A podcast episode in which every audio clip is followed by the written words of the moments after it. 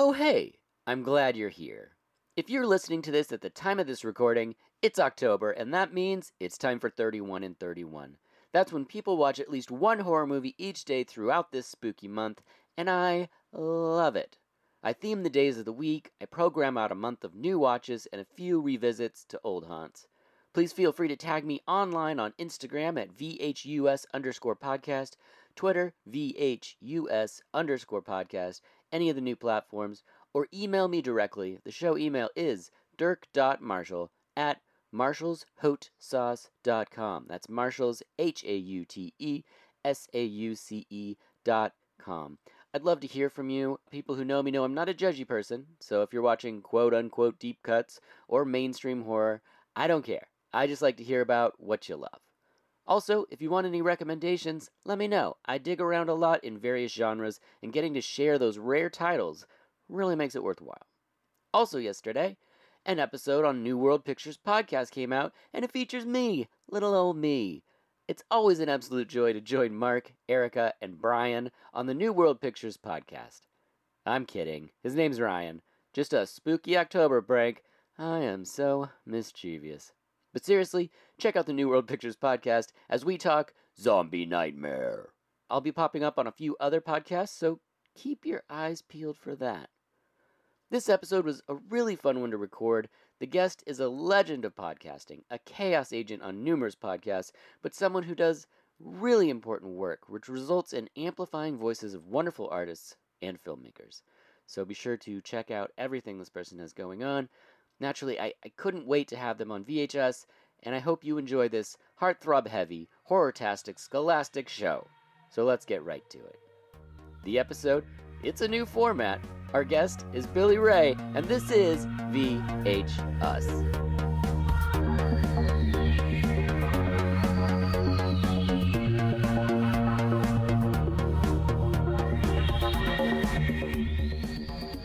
Hello and welcome to VHS. I'm your host, Dirk Marshall, and this season is the Season of Chaos, Season 13. And our guest for this episode has brought chaos many a time to the Screen Drafts podcast. He's host of the movie Mixtapes and Incinerator and much, much more. It's Billy Ray Brewton. Thank you for being here. Oh, it's my pleasure. I like being associated with the word chaos.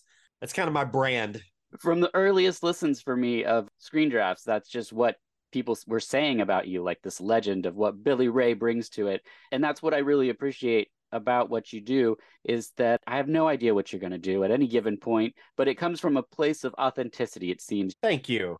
Thank you. Yes, that's what I like to think. I mean, I mean, yes, I play the game sometimes on screen drafts, but I generally am not playing something that I can't justify. Right. Yes, exactly. For those listening who may have not heard your podcast, would you mind just saying a little bit about that? Sure, sure. So the OG podcast is the Incinerator. It's a movie competition game that I host with my buddy Ryan Verrill. So we bring on two guests each episode. They're essentially ranking films, but the way we rank is by throwing them into the incinerator, destroying them for future generations.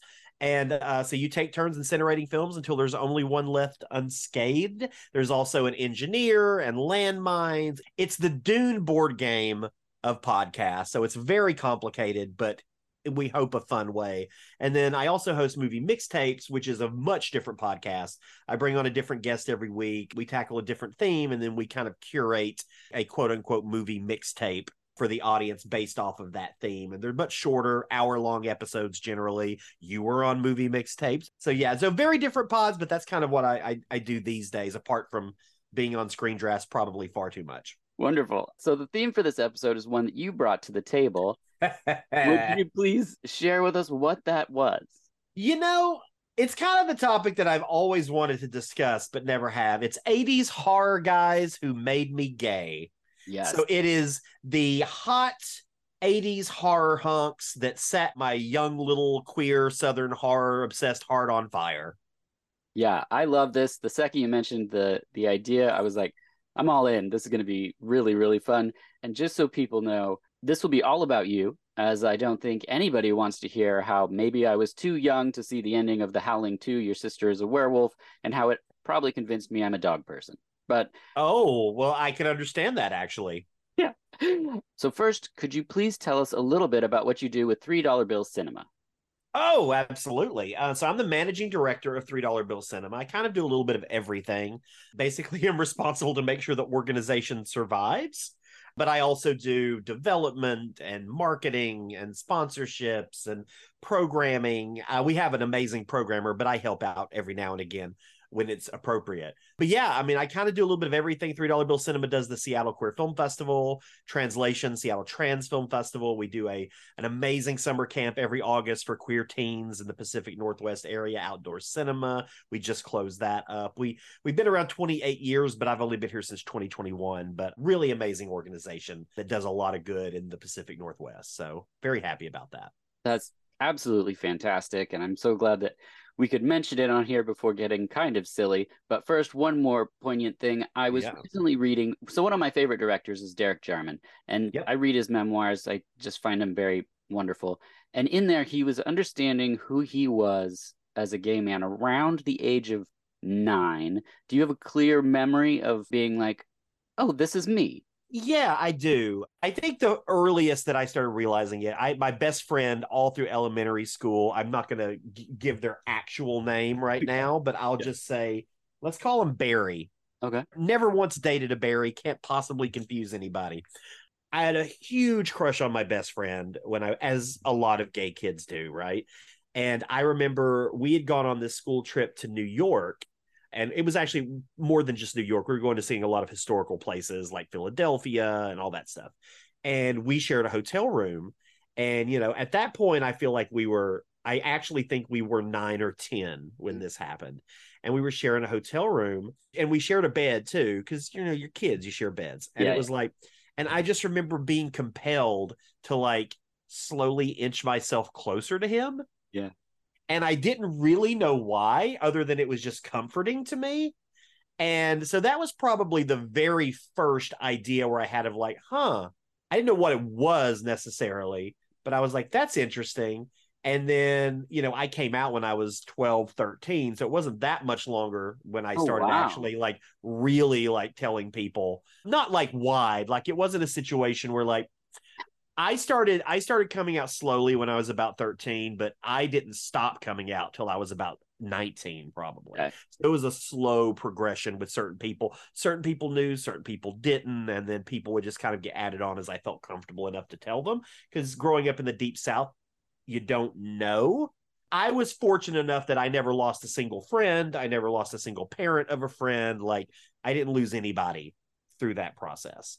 Family was down yeah, I mean, my mom certainly was. We waited a while to tell my dad. I mean, clear. I've never really had the dad I'm gay conversation with him, but he knows and it's fine. And I don't need to have that conversation. Like, I know some people need that catharsis. Like, I don't. And we're fine. I feel fortunate that I didn't lose anybody because it is the deep south and I'm certainly the exception, not the rule. But yeah, that's kind of when I first started noticing I can vividly remember that hotel room in New York.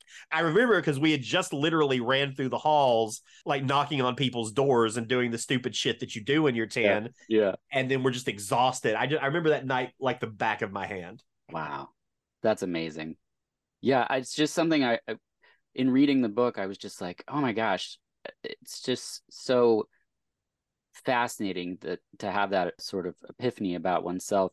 And uh, I was talking to someone who remembered when they were a kid before realizing that and being confused watching movies because they didn't understand the coupling of yeah and just being like well this isn't interesting to me at all and then you know once they have a realization of who they are they're like oh that's why okay. yeah Got yeah it. I, I knew something was up. I just didn't know what it was. And the more I went on and the more I went on, and like I actually credit the movie Philadelphia actually, mm-hmm. frankly, for a lot of it. Like that was the first time I remember seeing a film that directly addressed how I felt. Yeah. I just hadn't seen any other of the like the 80s queer canon. Of course, I wouldn't have. I would have, you know, they wouldn't have had it at my local video store. Right. But I remember seeing Philadelphia and that being like, oh, it's because I probably like other guys. Yeah. Yeah, that was it. So I do credit that movie. I mean, I love that movie in general, but I do credit that film with with really kind of at least putting a visual on what I was feeling. Yeah, I uh, I had a friend in high school, probably the only gay man I knew for well until I graduated high school at least.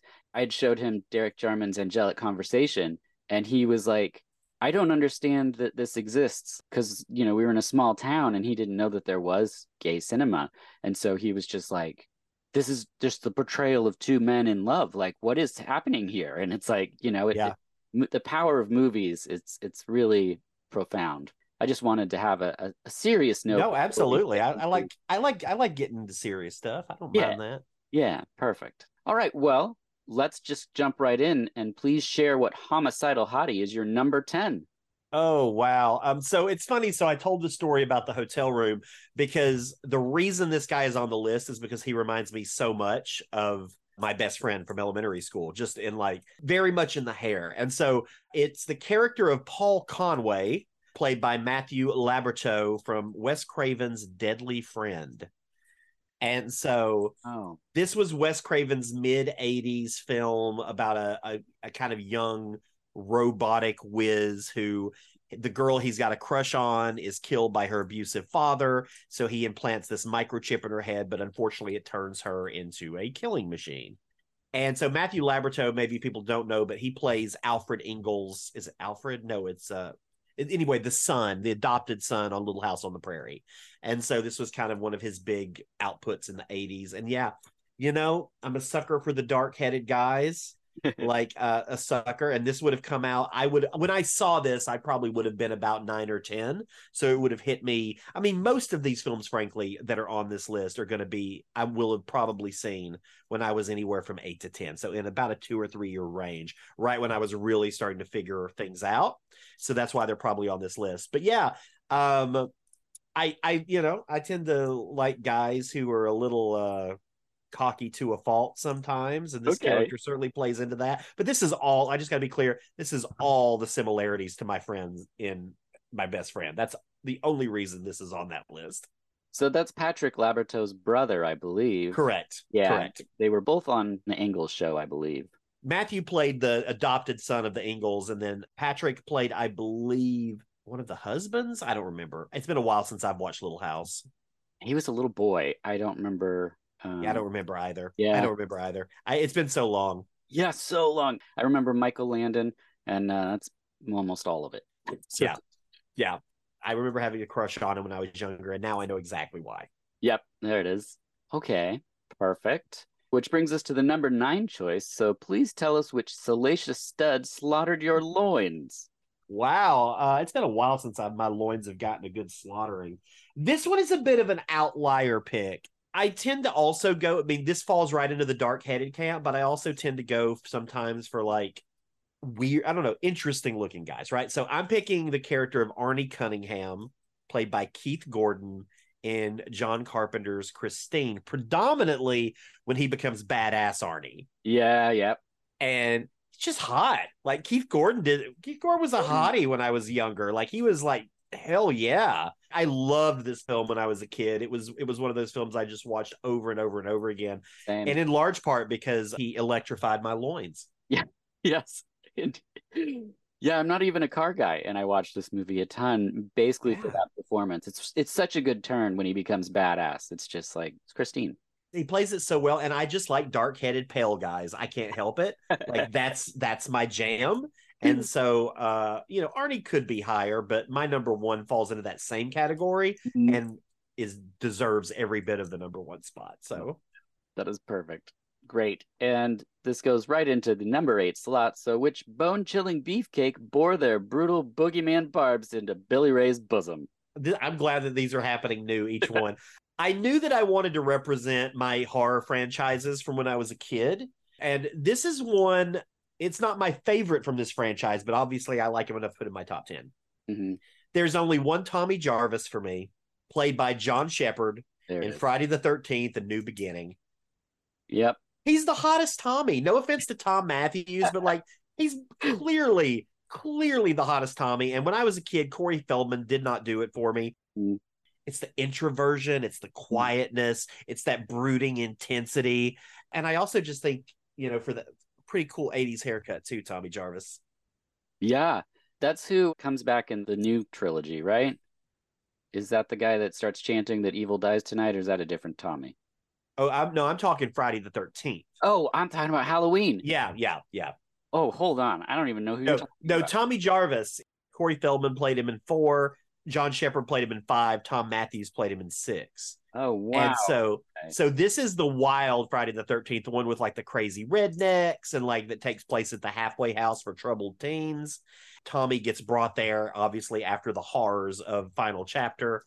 Yeah, really big fan of of that. I think his great performance, but I also just think visually, John Shepherd back at that time was uh was doing it for me. Was really bringing the heat. Okay, there he is. Yeah, yeah, yeah. Nice set of teeth on that man. Yes, big fan, big fan of that Tommy Jarvis. I admittedly, this is, I'm going to lose my horror movie card. I haven't seen the Friday the 13th movies since they were like new. Wow. Yeah. Yeah, Yeah. I yeah, have yeah. them all. And this year I'm going to watch them all again. But, you know, I saw 10 when it was in the theaters. I saw it one time. I just, I'm due for a rewatch on all these things. But You've you clearly lost your horror cred, so yeah, I know. That's it's done. It's done. been losing creds left and right lately. Okay, perfect. So, But we- in fairness, I think you were thinking Tommy Doyle. yeah. and not Tommy Jarvis. Yeah, I think I've that's where the confusion was. Yeah. Yeah. I've heard it said so much because of those new films. But right, okay. Well, now I got all about Tommy Jarvis. Perfect. Well, we've now reached the number seven. So, Billy Ray, please tell us which fiendish foe had you fantasizing over their frisky, flexible flesh. Well, so let's be clear. I'm going to talk about a couple people on here that you're going to be like, "Oh my god, you're talking about a 10-year-old." Keep in mind, I was at. I was around the same age at the time. I'm not saying that I'm attracted to 10-year-old them now. Yes. But so my number 7 is Paul, played by Christopher Collett from Sleepaway Camp. Oh, okay. Yeah, and I had a big crush on Christopher Collett in the 80s and going into the 90s also into like Prayer of the Roller Boys, which I think he's really really Yeah. attractive in. I would have saw this for the first time probably when I was 8 and he would have been, you know, at that point. Yeah. I, yeah, just I, I Paul's my favorite character in that movie anyway. You know what can I say? There's not a whole lot I can say about it. other He just did it for me back then. Uh, more so as he got older, but those were kind of early '90s, so I couldn't really include them. But I was like, you still had a crush on him in Sleepaway Camp, so you can include that one. And that was Paul? Yeah, plays oh, Paul. Oh, yeah. Look at the curly hair. Oh, yeah, yeah. No, he's he's Nice. adorable, adorable. Yeah, you know, I haven't seen Prayer for the Roller Boys in a very long time, and I'm wondering if I need to go back there. It's fun. It, it's not a good movie, but it's fun. I remember slow mo shot of them wearing like coats and roller skating down the street. I think Yeah, that's Yeah. exactly right. With machine guns. Don't forget the machine guns. I didn't know they had machine guns. Oh yeah. Oh yeah. Okay, wonderful. Well, here we are at number six, and there can only be one supple satanic son of a gun slaying your heart with their scandalous spooky spirit. So, which one is it? Number six with a bullet, Caleb Colton, played by Adrian Pasdar in Near Dark. Oh yeah, Just like the hunkiest hunk of 80s hunks, Mhm. like the br- the brooding.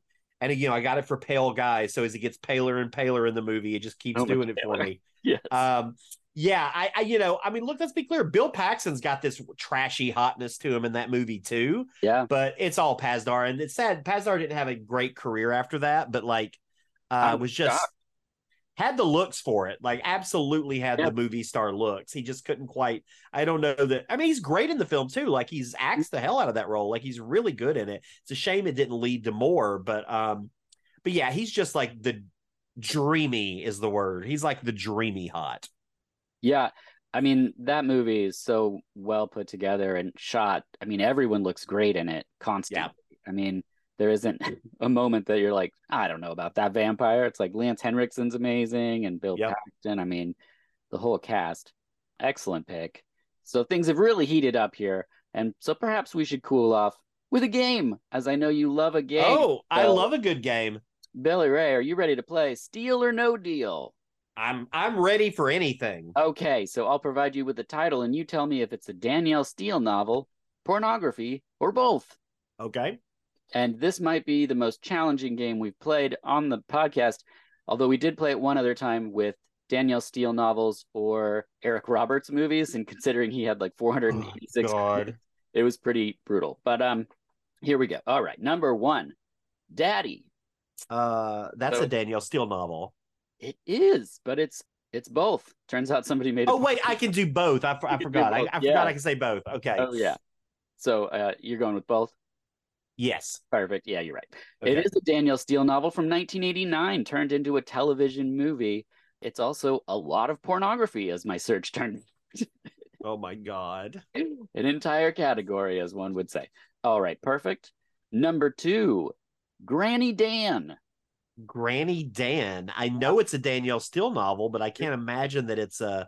I'm going to just say it's just a Danielle Steel novel. You are correct. I did Okay. not know you knew Danielle Steel novels when I came up with this game, but Oh, I literally I know every Danielle Steel novel. I literally just had a conversation about Danielle Steel with Mitchell on the Patreon the other oh day. oh my gosh, that's amazing. I grew up with two aunts who, let's just say, I know my Danielle Steel. Wow, this is exciting. Okay, yep. From 1999, a war, an extraordinary man, and a devastating illness altered the course of her life. That's Granny Dan. Uh, number three, Hey. coming out. Coming out. That's definitely a Danielle Steel novel. I think it's both. Yes, correct. Okay. 2006 novel, the 69th that came out. Of Uh, course. And also a lot of pornography. So there you go. Number four, Pegasus. Pegasus. I mean, I know it's Daniel Steele. I just don't. I, I'm going to say just Daniel Steele. You are excellent at this game. It's Woo! Yeah, there we go. 2014, two widowed men raising kids alone. I did find a Pegasus, but not a Pegasus. So Gotcha. Gotcha. yeah, different, different category. Okay, number five, Upside Down. Upside Down. I mean, it's definitely a Danielle Steel novel. It's it's coming out next year. Oh my gosh, you're really good. I'm going to say it's both. yeah, it's both, and I had to really Boom! search because it was definitely in a lot of titles. But um, Upside Down. Yeah, I, I don't know how much that helped me for people out there, but like I can say multitudes, people. I know Yeah. my Danielle Steel. Um, Yeah. It comes out in 2024. A mother and got- daughter must repair their relationship. She's also got another book called Never Too Late coming out at the end of 2024. It's a two it's a two book year for her. Yeah, it was almost one of these titles, so I'm glad I didn't choose that one. Number six, Special Delivery. that surely that can't be a porn. surely it can't be. I mean, obviously it's a Daniel Steele book, but um I'm gonna say it's both. You're right, it's Yep. It's Yep. her novel from 1997 about two people and what they do when life gives them everything they wanted 20 years later after they expected to find it. And Oh. it's, it's both because it turns out a lot of people get deliveries and they're shocked at the packages. Oh yeah. Yep. Number seven, The Ring. Well, that's absolutely Danielle Steel. It's one of her most popular books from the early 80s. I'm gonna say it's both. You're sort of right. I found a bunch of variations on this. Okay. I found The Hole, which is a gay porn parody of The Ring. hmm And I found Working the Ring, which is a very different plot to the Daniel Steele book. I would imagine. Yeah, so you you get the point on there. Flawless execution, Billy Ray. Thank you. Thank you. Which brings us to number eight, Jewels. Well, clearly Danielle Steel is also one of her most popular books. I'm going to say it's just Danielle Steel. Correct. I this could have gone so many different ways. It's a historical romance. Uh, no movie with this title, but it is a category. You can just look up uh, Jewels, and it's a. It, I'll leave it to people's imagination what it is, but it's it's there for your searches. It's also a miniseries starring Annette O'Toole. Whoa! How do you not have a Danielle Steel podcast? I mean, I know my Danielle Steel. I, I do. And I've read some of her books. I haven't read a ton, but I, I have read Jewels. I've read most of her most popular ones. I read Secrets. I've read, you know, all of that kind of stuff. I was also almost one of the choices today. Yep. Yep. I know my Danielle Steel. Wow. Okay. All right. Number nine, The Ball at Versailles. Wait, hold on. Is that a real one you're giving me? I don't know if that's a Dan. Hold on. I don't know if that's a Danielle Steel. It's either Danielle Steel pornography or both. I think it's just pornography. Uh, You were you were bound to miss one. It's Danielle Steel from 2023. It comes out this year. Oh wow, I missed that one. Four young did miss one. debutantes and one night that changes their lives. Nope. Yep, got that one wrong. No porn by this title. And number 10, Cockaholic 2. Well, that's just porn. Yes. if Danielle Steel wrote a book called Cockaholic 2, she would have an entirely sec- new second act in her career. I don't even know what the search was that I was on, but that was one of the titles, and I just loved that it was a sequel. And so I was like, well, that's gotta, That's a good one. that's so good. That, and I love that there's a porn parody of The Ring. That's just bound to happen. The premise of that is it, it doesn't involve a lady in a well at all. It just you watch the video, and then seven days later, you're gay. Oh, well, I mean, I mean, that's kind of the way it works in real life. That's kind of the way it works in real life. You watch Priscilla, Queen of the Desert, seven days later, you're gay. Oh my gosh, talk about a movie I've seen hundreds of times. That was one of my comfort watches. I saw it in the theater, and, and my friend Daniel and I got the soundtrack, and we would play it in our theater. We had like a free period, and we would lip sync and do all the, the numbers standing on tables. We we loved some Priscilla, so yeah, yeah, you're, you're that's a great movie. Okay, well, back to the list. Here we are with your number five. And I'm wondering what grinning, glistening ghoul you imagined was gleefully gawking at your body geography. well, I guess he could be a ghoul depending on how you felt about the recent trial. But I'm going. I got to go with with Glenn Johnny Depp from Nightmare on Elm Street. I mean, could have easily been number one. Yeah. Easily could have been number one. Is just something about that fucking cut off Yeah. jersey, the Mm. dark hair, like just fucking smoke, just a straight up smoke show in that movie. Nancy does him wrong. God damn it. Like Nancy, let Glenn live. Stop sending him to do your errands. You're the one who wants to fuck with Freddy Krueger. Yeah. I I mean, I didn't know who Johnny Depp was when I first saw that movie, but I was just like, that guy's too good looking. I did I'm distracted. Yeah. I'm scared, but also that guy, this seems unfair. And and of course, well before he became just a walking piece of rawhide. Oh yeah, yeah, yeah, yeah, yeah. Yeah. I mean, his, his run in the 80s and 90s, I mean, he was just flawless. Like he and Winona Ryder, I was just like, what are these people? Like, this isn't like the rest of us. yeah, who are these dark, pale people? What Yeah. are they doing? Yeah. and then they put him in a movie together, and I was like, this makes sense. Uh, this was, yeah, okay. Perfect. So uh, we're almost to the top three. In the fun loving fourth place on the list, what perverse paranormal phantom purposefully flashed their phenomenal phallus? Okay, I was drinking a little bit of sparkling rose when I wrote this. Clearly, clearly. Yeah, yeah, yeah. Okay, number four. Another pretty predictable pick, but it's okay. Billy Peltzer, Zach Galligan from Gremlins. Oh, yeah. Just like my dark headed Jewish boy fantasy pixie dream goy. yeah, I mean, just like wholesome, down to earth, boy next door, like those beautiful big eyes, that dark hair. He didn't really need to worry about the gremlins. He needed to worry about me. That's what he needed to worry about because he was something. Still is. Still still adorable. You can get me wet over here. That's exactly right. You can get me wet after midnight. Uh, you can feed me, preferably sausage. Um, yeah, no, he was just adorable in that film. Perfect. I think there should be new stickers for your podcast that say you can get me wet after midnight or whatever. Absolutely. Oh, okay. Second one. What you got? Number three, you mean? Oh, sorry. My number three is what I consider to be the hottest movie of the 80s. And like there are more hot guys per capita in this movie than maybe any other 80s movie. Mhm. And I could have put literally anybody from the movie on this list. Yeah. But I went with Sam Emerson, my all-time crush Corey Haim in The Lost Boys. Oh, yeah. Corey is my all-time, like my first big crush pre JTT Jonathan Taylor Thomas. and yeah, I mean, I was a little bit younger than Corey Haim, but I remember just like the epitome of cool in this movie. 80s cool, right? Now he's a fucking dweeb, but 80s cool, the epitome of 80s cool with his weird hairdo, his fucked up fashion. I mean, it was just, I was all about it. All about that Corey Haim life. Yeah. Corey Haim was really cool. I always thought he was the coolest one of the two Corys because we, you know, had that succession of Corey films. And Absolutely. I, Yeah. I agree. Like I liked Corey Feldman. I wasn't attracted to him as a kid, but I liked Corey Feldman. But like, yeah, Corey Haim. I think Corey Haim was a really good actor. He Mhm. had the right look. Like, if no one's seen his movie Lucas from the '80s, it's Oh, yeah. Yep. Charlie Sheen and like and Kerri Green. It's just a great movie.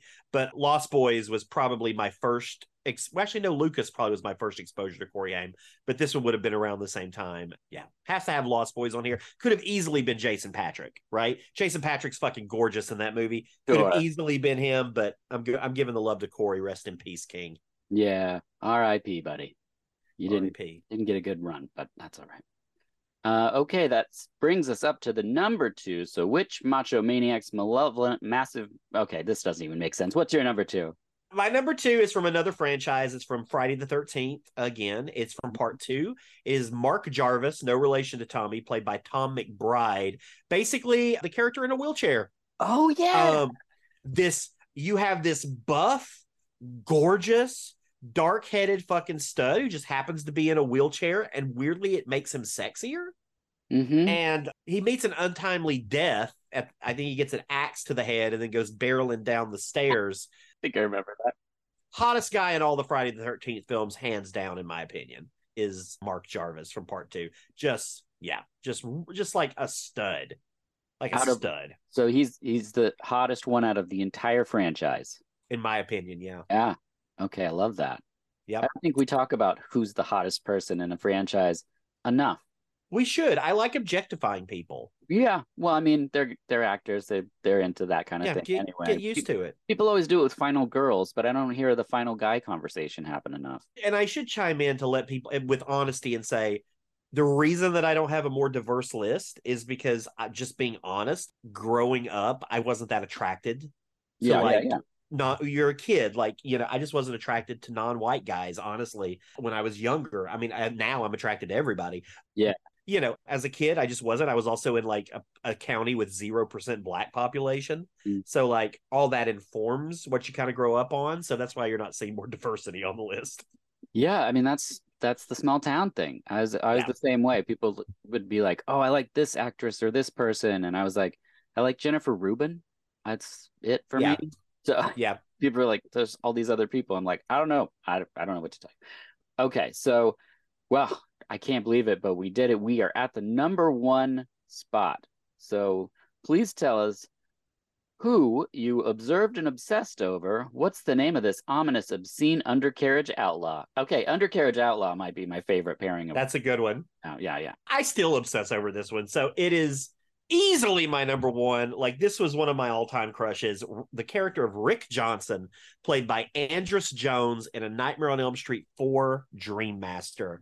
This is the lead character, oh, Alice's brother, dark-headed, pale, everything I love, and he also does martial arts Oh, yeah. and I also did martial arts. So it was everything that I wanted in a guy at the time and just absolutely hot in a different kind of way, but just I think absolutely gorgeous. Uh, I had the good fortune of having him part of a Scripts Gone Wild that we did during the pandemic. And so Oh, it was kind of like my little like 10 year old queer heart was just like beating through my chest. Because yeah, I had it bad for Rick in Nightmare 4. Had it bad. I love that. Would you tell people what Scripts Gone Wild is? Yeah, Scripts Gone Wild is it's on hiatus right now, but it's this event series we do. Uh, we get a bunch of celebrities together. We read a script, but it's a drinking game as well. We raise money for different charities, and we do live shows every now and again in Los Angeles, and we'll do a virtual read every now and again too. Uh, haven't done one in a while, but uh, we'll probably have another one coming your way, probably early 2024. And is that ever put out like anywhere, like a podcast or? all of our reads or a good chunk of our reads are on YouTube. So you can go to Scripts Gone Wild on YouTube and find most of our reads there, especially the ones we did during the pandemic. That's the best way to find them. Yeah. Perfect. And I forget, what year did you start doing those? Started doing Scripts Gone Wild in 2017 Okay. was our very first one. We did it at the Chattanooga Film Festival. We're taking this year off, but we do them at Fantastic Fest every year. We do a Scripts Gone Wild, and then we do them at a lot of festivals and stuff like that. But yeah, since 2016 or 17 is when we did the first one. Love that. Well, there you have it. The 10 horror movie guys that made Billy Ray gay. Uh, Gay as hell. Gay as hell. please, uh, please share where people can find you.